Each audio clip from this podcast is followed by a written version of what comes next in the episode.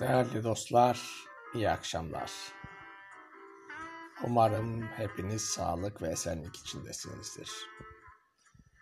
Mehmet Cemil Yargı Dağıtıyorum bu bölümünde yine bazı konularda konuşacağız. Şimdi öncelikle bu LPG konusuna değinelim. LPG motora zarar verir? LPG motora zarar verir dostlar. Fakat bunun nedeni LPG'nin kötü bir yakıt olması falan değil. Motorların LPG için dizayn edilmemiş olması. Yani motor benzin için dizayn edilmiş. Biz benzin için dizayn edilmiş motoru LPG ile kullanıyoruz. E öyle olunca bazı uyumsuzluklar oluyor. Peki bu uyumsuzluklar neler mesela? Şimdi LPG yağlama yapmıyor. Benzinde ise belli bir yağlama özelliği var. E dolayısıyla ne oluyor? Bu sübaplar falan daha kuru çalıştıkları için e,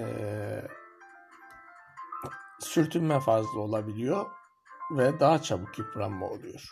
Bir diğer husus LPG'nin mesela sübap eritmesi meşhurdur. Yani yüksek sıcaklıkta yandığı için e, böyle şeyleri eritiyor. Şimdi mesela sanayide propan e, kesme içinde çok kullanılır. Niye? Çok yüksek sıcaklıkta yanar, iyi kesme yapar. Yine LPG'deki gaza yani e, gazlara benzer bir kimyasal yapıda olan asetilen gazı kaynakta o kullanılır. Şimdi bunlar yüksek sıcaklıklarda yanan şeyler oldukları için e, böyle olayları var. Ha, diyelim ki LPG ile çalışan şey bir motor yapılamaz mı? E, yapıyorlar zaten. Çok da güzel de yapılır. Pek de güzel de olur.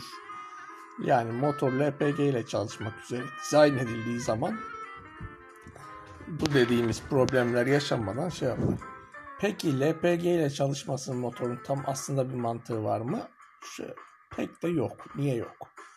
Çünkü yakıttaki bu fiyatları belirleyenler e, fiyatlandırma politikaları yani LPG benzinden niye ucuz?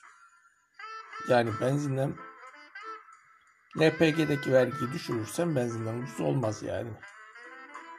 Şey benzindeki vergi, vergi düşürürsün LPG gibi o da ucuzlar falan bunlar bu şekilde. Şimdi bu olay nereden şey, şey yapıyor? Şimdi bir ara biyodizel furyası vardı bu 2000'lerde. İşte biyodizel neden üretiliyor? Yağlardan yani yemeklik yağlardan biyodizel üretilecekti. Bu üretilen dizel yakıttan daha ucuz olduğu için e, ne yapılacaktı? Bunu kullanmak suretiyle arabalarda kar edilmiş olacaktı. O dönemlerde e, Türkiye'de dizel yakıtın fiyatından mesela ayçiçek yağının hele hele pamuk yağının falan fiyatı daha düşük düşünün. Şu an böyle bir şey mantıklı mı değil. Niye? Bunlar dizel yakıttan daha pahalılar. E, o zaman insanlar hep şunu diyorlardı. E motoru bozmaz mı? Şimdi desen öyle demezler. Niye? Şu an yapsan 20 lira olacak yani e, biyodizelin fiyatı. Yani kaliteli bir şeydir diye düşünürler. O zaman biraz daha ucuza geldiği için kalitesiz bir şey gibi düşünülüyordu ya da motoru bozar gibi. Halbuki olay o değil. Mazota çok vergi yüklendiği için mazot pahalıya geliyordu. E, şimdi AK Parti iktidarında mazota vergiyi yüklemiyorlar. Mazot ucuza veriliyor. Mazot ucuza gelince yağ pahalı olduğu için insanlar ha demek ki bu yağ iyi bir şeymiş biz bunu içelim yiyelim diye düşünüyorlar yani. O, önceden olsa mazotu içelim diye düşüneceksin şimdi mesela mevzu bu şekilde. Şimdi yani biyodizel üretilse ne olacaktı? Ona bir vergi konulacaktı ki sonra geldi bu muhabbetler. Vergi konulduğu zaman ne olacaktı? 60 liraya çıkacaktı bu sefer aynı vergi ona yansıtıldığı zaman şeyin fiyatı. Ee, yağ kaynaklı biyodizelin fiyatı. Yani olay şu. Bu yakıtlar motora zarar vermezler. Motorlar onlara göre biraz modifiye edilir. Olay olur biter. Ha gerçek özellikleri yakıtların motorlardan bağımsız olarak var mıdır? Vardır tabii yani yakıtların e, enerji yükü vardır. Efendime söyleyeyim vuruntu şeyleri falan vardır. Setandır, oktandır böyle şeyler vardır. Bunlar da zaten ölçülebilir şeylerdir. Mesela daha vuruntusuz, daha şey bir yakıt istiyorsak ne yapacağız? Örneğin metanol kullanacağız, şey yapacağız falan. E peki bunlar benzinden daha mı ucuz şeyler? Ya benzin topraktan çıkıyor.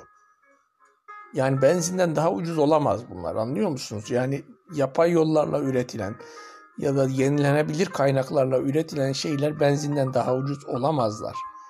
Ancak vergi yansıtılmadığı için sübvanse edilmek suretiyle şey olabilirler. Bu durumda da e, dünyada en büyük vergi kaynakları şey olaylarından birisi petrol olduğu için petrol vergisiz olmayacak. E bunlar petrolü birebir e, yerine almış olsalar ne olacaklar? O verginin bunlara yansıtılması gerekecek. Daha da pahalı olacak. Ki zaten o kadar da üretim yapılamıyor yani. Şimdi kalkıyorsun sen Almanya'nın her yerine kanola ekeceksin. Almanya'daki bir şehrin yakıt ihtiyacını karşılayacak kadar sana e, biyodizel çıkacak çıkmayacak böyle şeyler yani bir de böyle bir olay var. Yani aslında buradan baktığımız zaman bu alternatif enerji denilen olaylarda çok ciddi bir e, çevreye zarar verme olayı söz konusu. Nasıl söz konusu? Mesela güneş enerjisi. E zaten dünya, dünyada olay güneş enerjisiyle oluyor.